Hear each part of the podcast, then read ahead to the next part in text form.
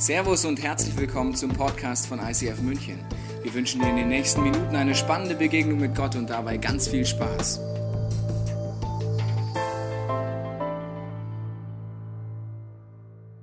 How I Met My Father, zweiter Teil dieser Predigtserie. Äh, Wenn es um das Thema Vater geht, geht es um ein Bild, das die Bibel immer wieder verwendet. Und die Bibel hat viele Bilder. Und warum verwendet die Bibel viele Bilder? Weil ein Bild sagt mehr als tausend Worte. Ich habe dir ein Bild mitgebracht aus einer Werbung. Das habe ich schon oft gehört, dass der Regenwald unsere grüne Lunge ist. Und dieses Bild habe ich dir mal mitgebracht. Ein Bild sagt mehr als tausend Worte.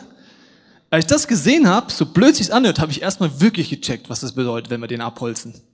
Als ich diese Lunge gesehen habe, dann das Abholzen gesehen habe, sehr gute Werbefirma, würde ich sagen. Also ein Bild sagt mehr als tausend Worte. Wenn ich drüber nachdenke, kommen mir Assoziationen und ich lerne viel mehr. Und so ist auch bei Gott so. Das Vaterbild hat allerdings, haben wir letzte Woche gemerkt, ein Problem. Wir haben ein ganzes Bilderbuch in unserem Kopf von Verbindungen oder was wir mit Vater verbinden. Ich mache mit dir mal ein kurzes Experiment. Wenn du magst, machst du mit geschlossenen oder mit zu offenen Augen, geschlossenen oder zu Augen, sehr gut. Ja, geschlossenen Augen, egal. Jedenfalls, du stellst dir folgende Situation vor, okay? Also, du sitzt in einem Zimmer, alleine, und dein Vater kommt rein. Okay? Was denkst du? Was fühlst du? Denkst du vielleicht, ist irgendwas falsch? Habe ich irgendwas gemacht? Gibt es ein Problem? Je nachdem, wie deine Vaterbeziehung ist, hast du jetzt irgendeine erste Assoziation bei der Vorstellung, du sitzt in einem Raum und dein Vater kommt rein. Ist es positiv? Ist es negativ? Ist es unangenehm? Oder ist es das Schönste, was es gibt? Je nachdem, was deine Gefühle sind, sagt darüber aus, welche Beziehung du zu deinem leiblichen Vater hattest. Und das beeinflusst dich natürlich, wenn die Bibel jetzt so ein Bild wie vom Vater verwendet. Das Schöne ist, letzte Woche haben wir schon gemerkt, wir haben in uns so eine leise Stimme, so eine Überzeugung, wie ein Vater eigentlich sein sollte, selbst wenn er nicht so ist. Tief drin wissen wir irgendwie, dass ein Vater für uns da sein sollte und ganz viele Ansprüche haben wir an einen Vater. Und wenn du selber im Vaterbusiness tätig bist, wie ich seit fünf Jahren, weißt du, dass du als Vater, egal wie gut du dir Mühe gibst, diese Ansprüche nie erfüllen wirst. Aber warum haben wir dann so eine Überzeugung in uns? Warum haben wir so eine Sehnsucht danach, so einen Vater zu erleben. Ich glaube, es ist eine göttliche Sehnsucht. Und Gott selber beschreibt sich als ein Vater, wo man das dann auch erleben kann. Und ich habe euch äh, einen Satz mitgebracht von letzter Woche von Jesus. Er sagt folgende Aussage über sich selber. Ich bin der Weg, ich bin die Wahrheit und ich bin das Leben. Ohne mich kann niemand zum Vater kommen. Das Ziel von Jesus war, eine Gottesbeziehung uns zu zeigen, wo ich Gott als Vater, als einen perfekten Vater erlebe. Und die Frage ist, warum brauche ich überhaupt so einen Vater und was bedeutet es in mir? Das werden wir uns heute ein bisschen genauer anschauen. Und bei diesem Vaterbild ist es ja so, genauso wie beim Gottesbild. Gewisse Vorstellungen hat man davon und er erlebt vielleicht einen Ausschnitt bei seinem leiblichen Vater oder auch bei seinem göttlichen Vater, bei diesem, dieser Gottesbeziehung. Aber ein Vater, wenn er mich wirklich, wie soll ich sagen, begegnet, wie ich es mir wünsche, hat er viele Facetten, nicht nur eine. Also zum Beispiel wünsche ich mir vielleicht einen Vater als Kumpeltyp. Super. Ganz wichtige Facette, vielleicht erlebst du die schon so bei Gott oder nicht. Aber nur Kumpeltyp ist bisschen schwierig. Also eine Autoritätsperson sollte auch irgendwie Power und Kraft haben und nicht immer nur Kumpel. Das fängt bei Lehrern an. Also ich weiß noch genau, in der siebten Klasse haben wir Herrn Punkt, Punkt, Punkt. Aus gewissen Gründen werde ich diesen Nachnamen nicht sagen. Wirst gleich merken, warum ich nur Herrn Punkt, Punkt, Punkt nenne. Also Herr Punkt, Punkt, Punkt haben wir in der siebten Klasse bekommen in Mathe. Und es war immer so, bevor du Lehrer bekamst, hast du dich so ein bisschen umgehört auf dem Pausenhof Funk. Wie ist der denn so? Also es gab Lehrer, da haben alle gesagt, was, die Frau Punkt, Punkt, Punkt kriegst du? Oh, du Armer, die ist streng. Also das, du wusstest immer schon vorher, was kommt ungefähr, ja? Und bei Herrn Punkt, Punkt, Punkt wussten wir nur vorher, bei dem könnt ihr machen, was ihr wollt, der bleibt immer freundlich. Das wusste jeder. Und wir siebte Klasse eigentlich aus normalem Elternhaus nicht besonders verhaltensgestört, einfach Kinder, ja? Oder anfangs pubertierende Heranwachsende, egal wie du das nennst. Also es ist faszinierend, was aus normalen Kindern wird, wenn der Lehrer einfach nur nett ist. Immer nett. Herr Punkt war wirklich immer nett. Immer. Du konntest machen, was du wolltest. Am Anfang haben wir geschwätzt, du fängst ja immer an. Also wir wollten nicht schwätzen und hin und her rufen. Und er hat einfach an die Tafel irgendwas Mathematisches gemacht, hat mit sich selber an der Tafel geredet, hat sich um sie lächelt, hat er wieder, wenn er sich umgedreht hat. Und wir haben geschwätzt. Irgendwann reicht die Schwätzen nicht mehr aus. Der erste hat Musik angemacht beim Matheunterricht. Aber Herr Punkt, Punkt, Punkt hat weiter an die Tafel geschrieben und hat gelächelt. Ah ja, Musik ist es auch noch an. Da hat er erst in der siebten Klasse seine Freundin geknutscht, hat probiert, wie lange er einen Zungenkuss machen kann, bis Herr Punkt, Punkt, Punkt endlich mal was sagt. Aber Herr Punkt, Punkt, Punkt hat nichts gesagt. Dann ist einer meiner Kumpels auf die Idee gekommen, ich kletter jetzt einfach aufs Dach. Der macht das Fenster auf und klettert aufs Dach. Die ganze Klasse 7a sagt, äh, Herr Punkt, Punkt, Punkt, der Kollege ist draußen auf dem Dach. Ha, ja, okay. Lächeln. Weiterschreiben. Das heißt, dann werden Kinder zu Bestien, wusstest du das? Wir haben dann irgendwann Sachen an die Tafel geschmissen, eine Schwammschlacht gemacht, obwohl er im Raum war. Wir haben ihn mit Kreide abgeschossen. Wir haben einen Streich nach dem anderen. Wir haben uns danach gesehnt, dass er Punkt, Punkt, Punkt irgendwann mal was sagt. Aber hat er nicht. Hat er nie. Und am Anfang fanden wir es total lustig. Aber ganz ehrlich, Herr Punkt, Punkt, Punkt war für mich nie ein Lehrer. Herr Punkt, Punkt, Punkt war für mich eine Lachnummer.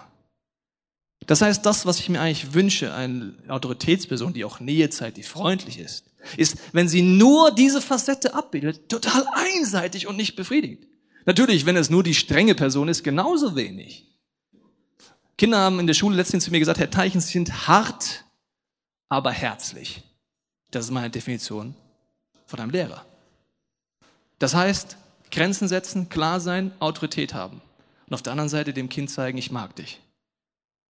Das sind jetzt schon zwei Facetten, es gibt noch viele mehr und die Bibel ist voller dieser Facetten und ich weiß nicht, wie viel du davon schon in deiner Gottesbeziehung kennst, vielleicht keine.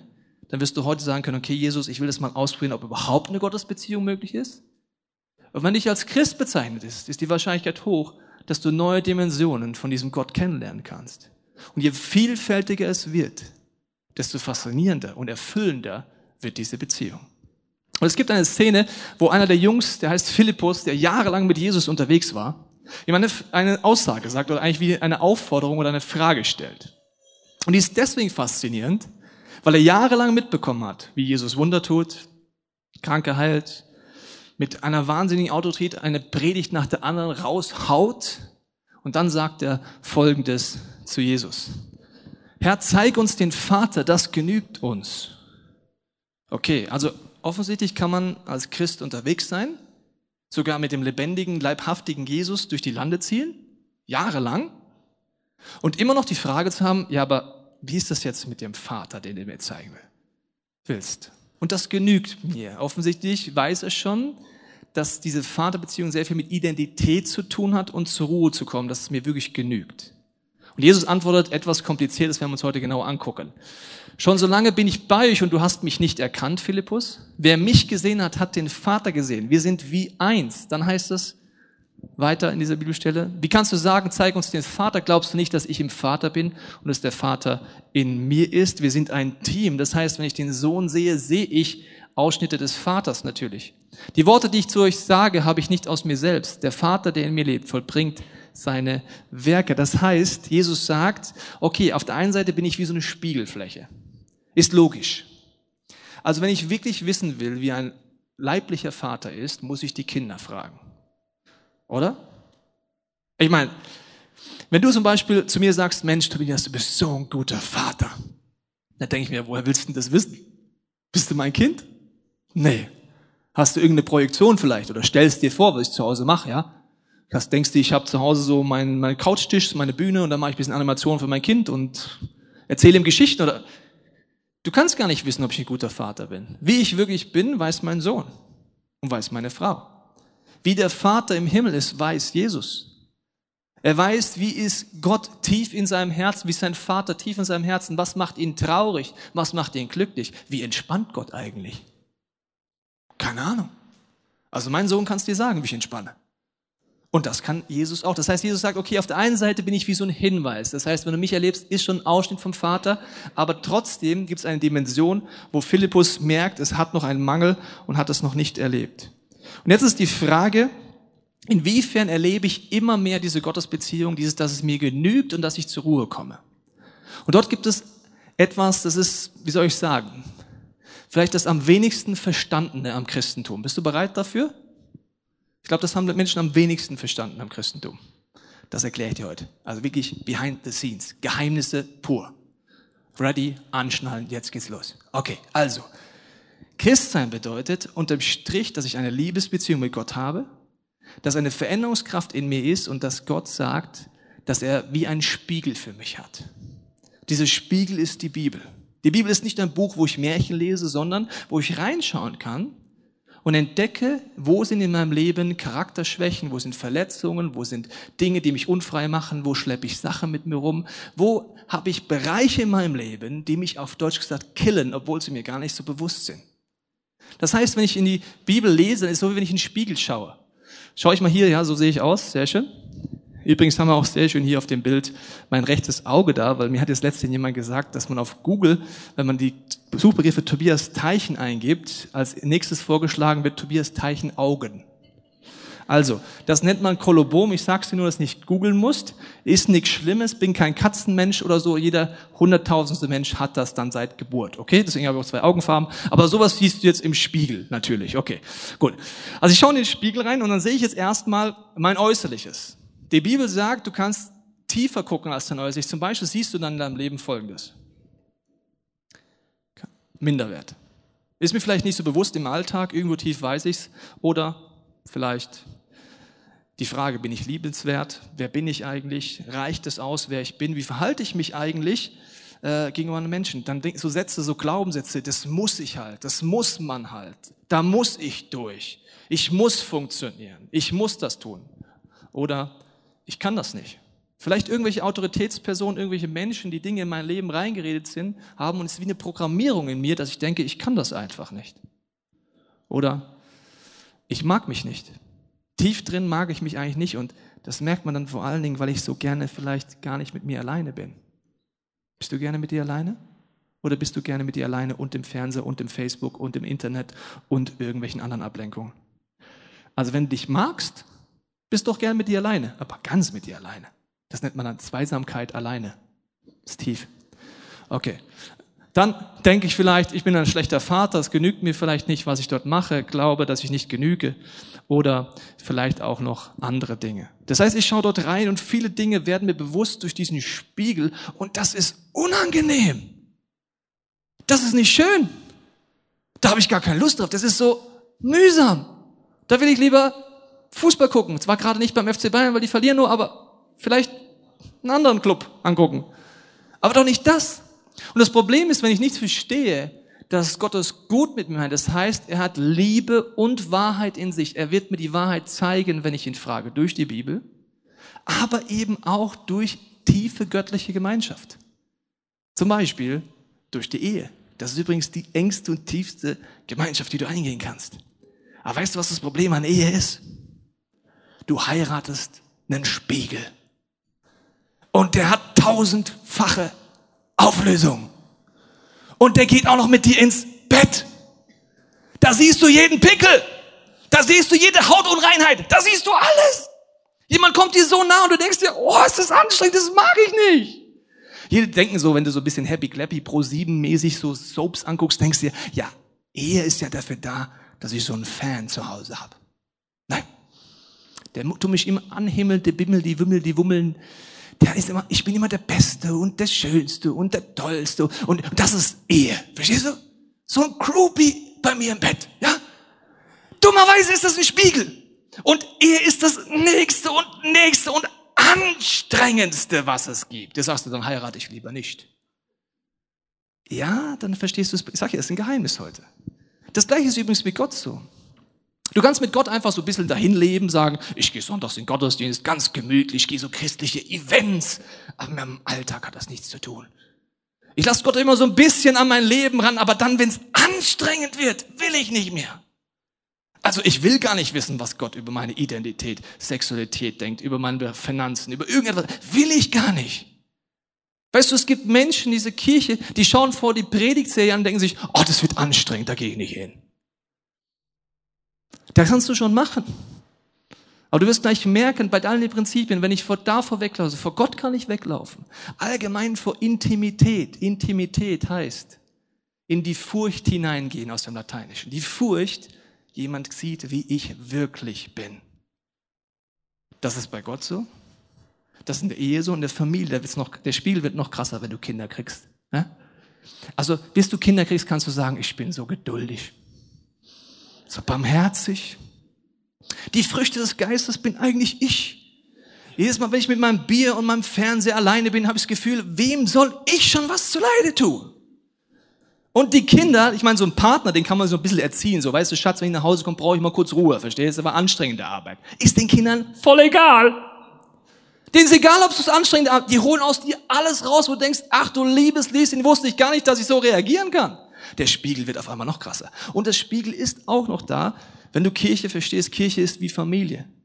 Wenn du eine Small Group hast, nur weil du hingehst, ist genauso nur weil du verheiratet bist, heißt noch lange nicht, dass du diesen Spiegel einsetzen kannst. Nur weil du in eine Kleingruppe gehst, Kirche ist, heißt noch lange nicht, dass du diesen Spiegel kennst. Hieß, ich bin dort ehrlich. In meiner Group bin ich ehrlich. Die Jungs wissen, wie es mir geht, die wissen meine Herausforderungen, die kennen meine Macken. Warum ist das jetzt so wichtig? Warum ist wichtig, diesen Spiegel zuzulassen, nicht wegzulaufen? Ich möchte vergleichen mit einer Brücke. Wenn du eine Brücke siehst von weitem, denkst du, ja, sieht doch ganz sympathisch aus, vielleicht ein bisschen älter schon das Modell, aber geht doch. Und dein Leben ist wie so eine Brücke. Sie hat eigentlich kleine Haarrisse drin. Man sieht die nicht wirklich. Das sind deine Charakterschwächen. Das sind Dinge, die du nicht in den Griff kriegst. Zum Beispiel bist du vielleicht nachtragend, wenn du streitest. Das heißt, du vergibst nicht und weißt nicht, wie du mit Jesus wirklich neu anfängst. Du trägst nach. Ja, ist doch okay. Ja, ist schon okay. Aber es ist so ein Haarriss in deiner Brücke. Und wenn im Leben Belastung kommt, und Belastung kommt durch Gemeinschaft, liebe Freunde. Und je näher die wird, desto mehr. Das heißt, in einer Gottesbeziehung kommt das, wenn ich sie ganz lebe, in der Ehe und Familie kommt es und in der Kirche, wenn ich so lebe. Dann ist es so, wie wenn ein LKW da drüber donnert. Und weißt du, wenn der da drüber donnert und du auf Dauer diesen Spiegel nicht ernst nimmst, passiert Folgendes. Dein Leben crasht.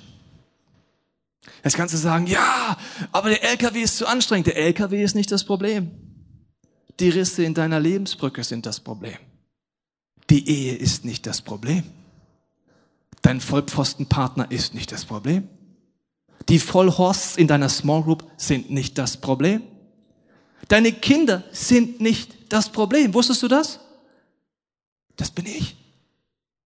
Meine fehlende Liebensfähigkeit, meine Baustellen, all das. Und jetzt sagt Gott, schau mal, wir können dort hinschauen, wenn du dich traust. Und Gott sagt, er ist in Liebe und Wahrheit der, der ehrlich zu mir wird. Und ein Vater, und auch Menschen, die mir nahe haben, haben wirklich Autorität. Können wir noch mal den Spiegel sehen mit den ganzen Dingen, die ich vielleicht über mich glaube? Also bei all den Dingen, wenn du jetzt zu mir sagst, ach Mensch, Tobi, du bist ein guter Vater, perlt das an mir ab. Weißt du warum? Du kennst mich nicht. Wenn das, ich merke, dass Gott anfängt zu mir zu reden und ich Gott kenne, hat das eine andere Dimension. Wenn meine Frau das zu mir sagt, andere Dimension. Wenn es meine Small Group Jungs, die mich mitkriegen, sagen, dann hat es die Chance, diese Programmierungen zu ändern. Und ein Vater, das ist jetzt das Göttliche, hat wahnsinnige Möglichkeiten zum Leben zu führen. Und das Gute ist, du bist nicht von deinem leiblichen Vater abhängig, sondern der göttliche Vater hat die ganze Bibel voller Verheißung, voller Zusagen, wie er dich sieht, aber du musst sie ernst nehmen und annehmen. Jesus hört dreimal in seinem Leben, dass Gott ihn liebt. Du bist mein geliebter Sohn. Dreimal. Und dieses Ja seines Vaters prägt ihn, gibt ihm die Identität. Wir sehen uns unser ganzes Leben lang danach. Egal wie jung oder alt du bist, sehen wir uns danach, dass unser Vater stolz auf uns ist. Wusstest du das? Der kann sogar schon tot sein, der Vater. Und unterbewusst versuchen wir es zu beweisen, dass wir es doch können. Egal was es ist, beim Sport, in der Arbeit, in der Familie, was auch immer. Und Gott sagt, wenn du ihn an diese Position lässt, kommt Identität und Leben und Kraft in dein Leben rein und es wird umprogrammiert. Es passiert Heilung. Ich habe es letzte Woche schon gesagt, wenn du diesen Get-Free-Lifestyle noch nicht kennst, wenn du nicht weißt, wie man an die Wurzeln geht von Problemen, dann such dir heute noch jemand. Wir haben zig Angebote, das Get-Free-Weekend, Dialog äh, mit Gott-Workshops, zig Angebote, die helfen, so einen Spiegel anzuwenden und dann auch wirklich Veränderung zu erleben. Da habe ich heute keine Zeit für, aber es gibt zum Glück ohne Ende Angebote in dieser Kirche. Die Frage ist jetzt, was machst du mit diesen Informationen? Wirst du es annehmen oder nicht? In Jakobus 1 heißt jetzt folgendermaßen über die Bibel als Zusammenfassung, als diesen Spiegel. Da heißt es, wer Gottes Botschaft nur hört, sie aber nicht in die Tat umsetzt, dem geht es wie ein Mann, der in den Spiegel schaut. Er betrachtet sich, geht wieder weg und hat auch schon vergessen, wie er aussieht. Ganz anders ist es dagegen bei dem, der nicht nur hört, sondern immer wieder danach handelt. Er beschäftigt sich gründlich mit Gottes Gesetz, also mit der Bibel, das vollkommen ist und frei macht von all den Dingen, die mich prägen. Er kann glücklich sein, denn Gott wird alles segnen, was er tut. Mein Job ist, in diesen Spiegel zu schauen. Mein Job ist auch nicht wegzurennen. Ich habe dir gesagt, es ist ein Geheimnis. Wenn ich das nicht verstehe, verstehe ich Ehe nicht und werde mich scheiden lassen. Verstehe ich Familie nicht und werde mich in der Arbeit verdrücken. Verstehe ich Kirche nicht und werde die Kirchen wechseln wie meine Unterhosen.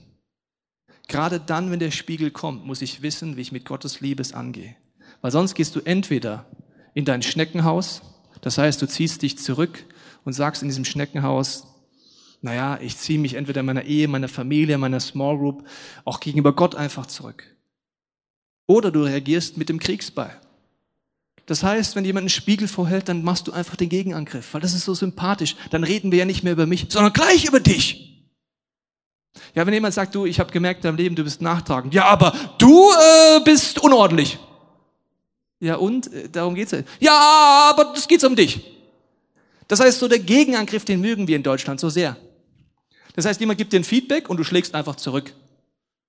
Ich weiß, ein Ratschlag kann auch ein Schlag sein. Das ist schon richtig, ja. Aber die entscheidende Frage ist, ob ich es ernst nehme oder nicht. Und jetzt ist es ja so mit dem ganzen Vater-Sache, wenn du anfängst, den Spiegel zu nutzen, wenn du anfängst, vorwärts zu gehen und wenn du auch die Bibel aufschlägst, wirst du merken, dass je mehr Facetten du von Gott kennenlernst, desto mehr wirst du veränderst. Und ich möchte es dir mal mit diesem wunderbaren Geldschein zeigen. So ein Geldschein steht für mich für den Wert. Und wenn du einen Teil von Gott schon erklärt hast, vielleicht, dass Gott dich liebt, dass er wie ein Freund für dich ist, aber du nicht die anderen Facetten von Gott lenkst, ist wie wenn die Rückseite leer ist. Das heißt, du hast zwar eine Seite von Gott erkannt, aber ohne die Rückseite. Und meistens hat Gott in sich so Extreme vereint. Er ist zum Beispiel Liebe und heilig. Meistens mögen wir das zweite nicht, lassen es weg, dann hat dieser Geldschein aber nicht wirklich einen Wert. Also wo nur eine Seite bedruckt ist, bringt es nicht. Auf der einen Seite ist er ein liebender Vater, auf der anderen Seite ist er ein Richter. Ich habe dir mal ein Bild mitgebracht von einem Richter. Ja, das würde ja das bedeuten. Wie jetzt also? Liebender Vater finde ich ja super, aber Richter kann ich nicht mit anfangen. Und meistens ist es dann so, wenn man die Bibel aufschlägt, denkt man sich, ja, also Richter, das ist ja so aus dem ersten Teil der Bibel mehr. Das ist ja Gott nicht mehr. Ne? Der hatte ja zum Glück eine Identitätskrise zwischen dem Alten und dem Neuen Testament, wo er gemerkt hat, so Gericht kommt gar nicht gut an bei den Christen. Da machen wir einfach nur noch happy clappy. Wie soll ich es dir sagen? Wenn du nicht diese Facetten ernst und sagst, warum soll es eine gute Nachricht sein, dass Gott ein Richter ist, wirst du viel verpassen. Es ist eine gute Nachricht, dass Gott sagt, ich halte Gericht in deinem Leben, ich bin ein Richter. Und das Bild vom Richter möchte ich ein bisschen ergänzen und hier äh, auf der anderen Seite dir den Schal vorstellen, der als äh, Steinmetz hier ein bisschen arbeiten wird. Und zwar möchte ich dir an dem Bild vom Steinmetz um Richter erklären, warum es wichtig ist, diese Facette auch zu entdecken an Gott. Gott sagt mal, dass er uns erzieht. Er sagt mal, er ist wie ein Richter in unserem Leben. Und ich habe dir eine Bibelstelle mitgebracht, wo er das aufnimmt und darüber redet, dass er wie ein Richter ist und uns erzieht. Okay, das lesen wir mal gemeinsam durch. Da heißt es in dieser Bibelstelle, denn wenn der Herr liebt, den erzieht er mit der nötigen Strenge. Oha. Übrigens, das ist jetzt das zweite Teil der Bibel für alle, die so eine komische Theologie haben. Okay. Den er als seinen Sohn annimmt, lässt er auch seine strafende Hand spüren. Oh, das hört sich jetzt aber gar nicht so cool an. Ja? Okay, und dann heißt es, wenn ihr also Nöte durchmachen müsst, dann seht darin Gottes Absicht, euch zu erziehen. Er macht es mit euch wie ein Vater mit seinen Kindern. Das heißt, Gott sagt hier, oder gibt es einen Sohn, der von seinem Vater nicht mit strenger Hand erzogen wird. Das heißt, Gott sagt hier, ich erziehe dich. Da habe ich keine Lust zu. Wer von euch hatte Lust, als Kind erzogen zu werden? Wer sagte, Spitze! Mensch, Mama, Papa, das ist so toll, dass ihr mich erzieht. Erziehen ist übrigens die erste Form von Gericht. Wusstest du das? Ob deine Eltern gerecht sind oder nicht, ist eine andere Frage, aber sie sind wie Richter in deinem Leben. Die entscheiden einfach. Zum Beispiel, zu viel Medienkonsum, Playstation kommt weg. Ist Gericht, gell? Warum machen Eltern das? Weil sie ihr Kind hassen? Hm, wie kann ich ihm so einen reindrücken? Ich nehme ihm einfach die Playstation weg. Nein. Wenn Eltern ihren Job verstehen, dann tun sie aus Liebe Grenzen setzen, aus Liebe erziehen, aus Liebe Gerichtssituationen zulassen. Warum? Ich möchte, dass mein Kind lebensfähig wird. Und Gott sagt, ich erziehe die Menschen, die mit, unter, mit mir unterwegs sind. Das heißt, das sind Situationen, wo es für dich unangenehm wird. Ich kenne kein Kind der Welt, sagt, Mensch, spitze, dass ich jetzt mal Erziehung genießen darf. So ein Genuss. So ein Genuss. Meine Eltern setzen mir Grenzen. Da habe ich immer, danke Mama, danke Papa. Das ist meistens so in der Pubertät. Da sagt man nicht danke Mama, sondern Mama. Ja? Ich kümmere dich Mama, du scheiße Mama. So, also da kommt so das Feedback einfach raus. Und das ist übrigens mit Gott auch so. Gott sagt, ich erziehe dich, ich bin wie ein Richter in deinem Leben. Und die gute Nachricht, habe ich gesagt, wenn du die noch nicht entdeckst, musst du dranbleiben. Weil jede Facette von Gott ist eine gute Nachricht. Heilig, alles, ja, ist eine gute Nachricht. Und das, was ist die gute Nachricht an einem Richter? Wenn Gott so wäre wie der Herr Punkt, Punkt, Punkt in meiner Schule, dann wäre das ziemlich schlimm. Wenn immer nur lächeln würde und sagen, egal was du machst, ich mache weiter Mathe. Egal was die Menschen machen, ich höre weiter die Engel zu, wie sie heilig, heilig, heilig singen. Ist mir vollkommen wurscht. Ja? Das ist so nach dem Motto Schwamm drüber. Wir wünschen uns schon auf dieser Welt keine Gerichtsbarkeit, die sagt Schwamm drüber. Ein Sexualtäter wünschen wir uns nicht, dass jemand sagt, passt schon. Schwamm drüber. Ja? Wenn jemand jemand tötet, sagen wir nicht, wünschen wir uns keinen Richter, der sagt, passt schon. Schwamm drüber. Warum? Ich bin so ein Kumpelrichter. Ich mag dich doch auch, Mörder. Komm, essen wir zusammen Mittag. Da sagst du, nee, das will ich nicht. Ich will Gerechtigkeit. Ich wünsche mir einen Richter, der es wieder richtet. Der muss es wieder richten. Das kommt da vorher. Ich wünsche mir keinen Gott, der sagt, ist mir alles egal, ist mir wurscht. Ich wünsche mir einen Gott, der Autorität hat, der auch richtet, der auch Gericht zulässt. Wo es nicht egal ist, ob ein Diktator oder irgendjemand Massen umbringt. Natürlich stirbt Jesus am Kreuz dafür und du kannst es annehmen, aber es gibt trotzdem diese Gerichtsmomente in unserem Leben auf dieser Erde schon und übrigens auch, wenn wir sterben werden. Ich habe dir zwei Bibelstellen mitgebracht, wo Leute in der Bibel davon begeistert sind, was Gericht bedeutet, weil Gericht bedeutet eigentlich Reintegration. Das kriegt unser System natürlich nicht hin und auch Wiederherstellung sollte unsere Gerichtsbarkeit erzeugen. Aber wie machst du das? Was machst du mit jemandem, der jemand umgebracht hat? Wie stelle ich wieder her? Menschlich kann ich das nicht, aber göttlich kann ich das schon. In Jesaja 26 heißt es zum Beispiel, bei Nacht sind meine Gedanken bei dir, voller Sehnsucht suche ich dich. Wenn du die Erde richtest, lernen die Menschen, was Gerechtigkeit bedeutet. Oh, zum Glück. Zum Glück ist Gott kein Schwamm drüber Gott. Man kann Gerechtigkeit lernen. Oder in den Psalmen heißt es dann, dann werden die Menschen bekennen, wer Gott gehorcht, der wird doch belohnt. Es gibt tatsächlich einen Gott, der auf dieser Erde dem Recht zum Sieg verhilft. Was für eine gute Nachricht. Jetzt ist die Frage, wie bringe ich das jetzt zusammen? Weil Gerichtssituationen, Erziehungssituationen in meinem, deinem Leben sind schmerzhaft, die sind anstrengend, die sind mühsam. Und das möchte ich dir jetzt erklären hier mit dem Steinmetz-Bild hier drüben, weil der Steinmetz verwendet auch einen Hammer und schlägt damit auf den Stein ein. Und der Hammer ist die gleiche Parallele zum Richter. Der hat übrigens auch einen Hammer.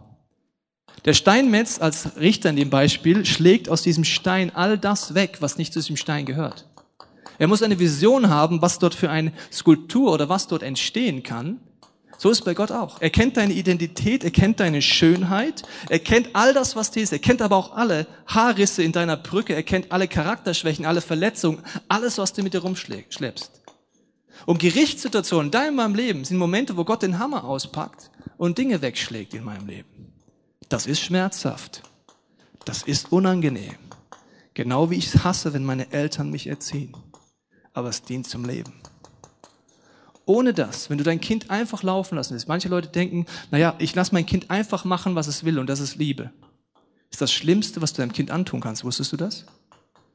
Das heißt, wenn Gott alles laufen lassen würde in deinem Leben, würde nie seine Schönheit vorkommen. Es gibt nur das Problem. Vor göttlichen Erziehungsmethoden kann ich immer weglaufen.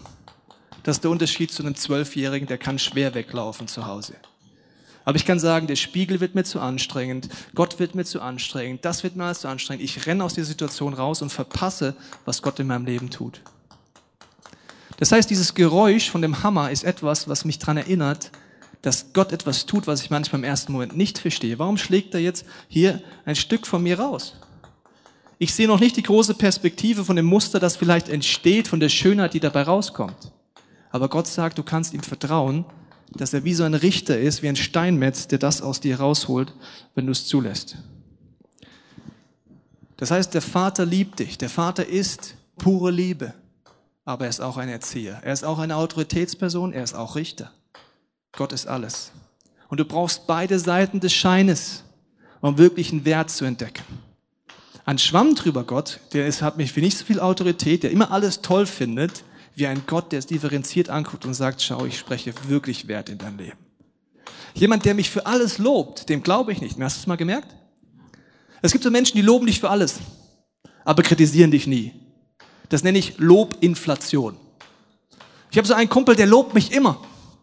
Dann habe ich zu ihm gesagt, du, weißt du was? Ich kann dich nicht ernst nehmen. Doch, wieso? Es super, come on. Ich kann dich nicht ernst nehmen. Sagt ich komme aus einem anderen Land, das sieht mir so. Ich bin Deutscher, ich kann dich nicht ernst nehmen. Also, wenn du nicht Punkte auch in meinem Leben in Wahrheit und Liebe ansprichst, die schwierig sind, dann, dann glaube ich dir den anderen Part nicht. Und zum Glück ist Gott beides. Und ich habe dir jetzt eine Bibelstelle zum Schluss mitgebracht, die geht an Menschen, die heute sagen, sie sind mit Jesus unterwegs. Und zwar ist es eine Szene, die beschreibt, was passiert, wenn wir in die Ewigkeit rübergehen. Es ist so, dass wenn du Jesus in deinem Herzen hast, kommst du in die Ewigkeit. Du kannst auch heute diesen Jesus in dein Leben einladen zum ersten Mal. Aber alles, was du dann machst, ist nicht wurscht. Ist nichts Passives, habe ich versucht letzte Woche aufzuzeigen sondern da heißt es im Korintherbrief dazu, auf welche Art und Weise wir äh, in die Ewigkeit kommen. Denn im Feuer des Gerichts wird das Werk jedes Einzelnen, also hier geht es übrigens um Christen, okay? Okay. Auf seine Qualität geprüft. Also was wird es auf Qualität geprüft? Ich habe doch Jesus in meinem Leben. Schauen wir uns mal. Wenn das, was jemand auf dem Fundament aufgebaut hat, die Feuerprobe besteht, das Fundament ist Jesus, wird Gott ihn belohnen. Wenn es jedoch verbrennt, wird er seinen Lohn verlieren.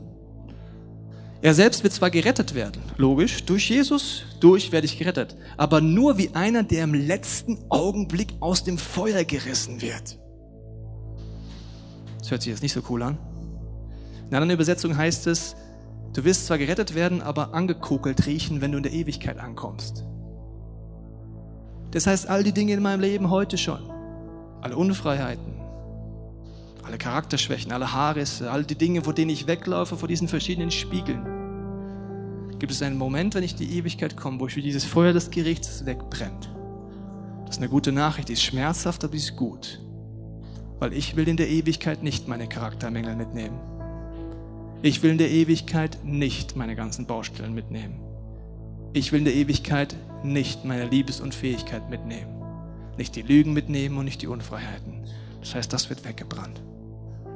Die Vision, von der Paulus hier redet, kannst du zu Hause nochmal nachgucken, heißt, auf welche Art willst du dort ankommen? Darf es entscheiden, wie du heute lebst. Es ist entscheidend, was machst du heute mit dieser Predigt? Nimmst du sie ernst? Was machst du damit? Gehst du raus, trinkst deinen Kaffee, machst dein Sonntagnachmittagsprogramm, gehst in den Tierpark, keine Ahnung, was du sonntags machst. Oder sagst du, nein, ich treffe Entscheidungen. Du kannst heute die Entscheidung treffen, einmal Gott in dein Leben lassen zum ersten Mal, sagen, Jesus, ich nehme das an, dass du dieser Weg bist. Und wenn du mit dir unterwegs bist, ist es ganz wichtig, dass du selber in diesen Spiegel guckst, selber die Bibel aufschlägst. Wenn du nicht weißt, wie, es gibt zig Workshops in unserer Kirche, das sage ich jede Woche wieder. Die helfen dir bei jeder Herausforderung weiter. Wie man die Bibel liest, wie man mit Gott kooperiert, wie er mit einem redet, wie man diesen Get-Free-Lifestyle hinkriegt, wie man die Dinge, die in dem Spiegel aufploppen, wirklich verändert kriegt. Dann ist es aber dein Challenge, das zu machen. Das macht keiner für dich. Du sagst, es ist zu anstrengend. Dann wird deine Lebensbrücke krachen. Das verspreche ich dir. Es ist weniger anstrengend mit Gottes Liebe und seiner Wahrheit, mit Menschen um mich herum und dem Vater im Himmel an meiner Seite, die Baustellen aktiv anzugehen, als zu warten, bis sie mich total unter den Trümmern meines Lebens begraben. Gott liebt dich, aber er ist auch ehrlich. Und ich hoffe, du hast auch eine Small Group, die so ist. Wenn nicht, geh aus diesem Sonntag raus und ändere deine Small Group. Ich möchte jetzt beten und wenn du magst, kannst du in deinem Herzen mitbeten, dass du diesen Vater auf eine neue Dimension kennenlernst und dich traust, diese Ehrlichkeit zuzulassen. Vater, ich danke dir, dass wenn wir jetzt die Augen schließen, unser Herz öffnen, dass du, Heiliger Geist, zu uns redest. Du weißt, welche Baustellen wir haben. Du weißt, welche Schmerzen wir auch haben in unserem Leben. Du weißt, dass dieses Thema auch viel auslöst in uns. Und ich bete, Heiliger Geist, dass du uns zeigst, dass wir dir vertrauen können, dass du es gut mit uns meinst, besonders dann, wenn die Schläge des Lebens irgendwie so gefühlt keinen Sinn machen, wenn du uns erziehst, wenn du Dinge weghaust aus unserem Leben. Ich bete, dass du unser Gottesbild sprengst und dass wir dich als Vater kennenlernen, wie so ein Papa, der Identität auslösen kann in uns in einer Dimension, wie es kein Mensch kann. Ich bete, dass du die Sehnsucht verstärkst in diesem Raum, die Bibel selber aufzuschlagen, aber auch Gemeinschaft zuzulassen. Ich bete für jede Familie in diesem Raum, dass wir Menschen werden, die sich gegenseitig freisetzen und Leben aussprechen und aufhören nur zu meckern am anderen. Ich bete auch für die göttliche Gemeinschaft in dieser Kirche, dass sie ehrlicher, echter und tiefer wird. Und ich bete, dass du uns jetzt in der Stille zeigst, was du uns zeigen möchtest, welcher Schritt dran ist.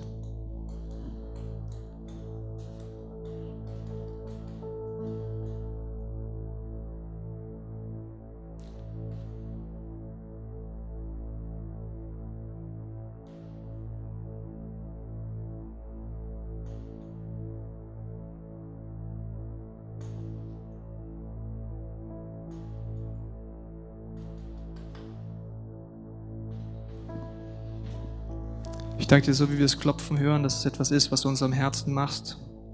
Ich danke dir für die nächsten Minuten, dass du dort weiter zu uns reden wirst. Und ich danke dir für diese Faszination deines Wesens. Amen.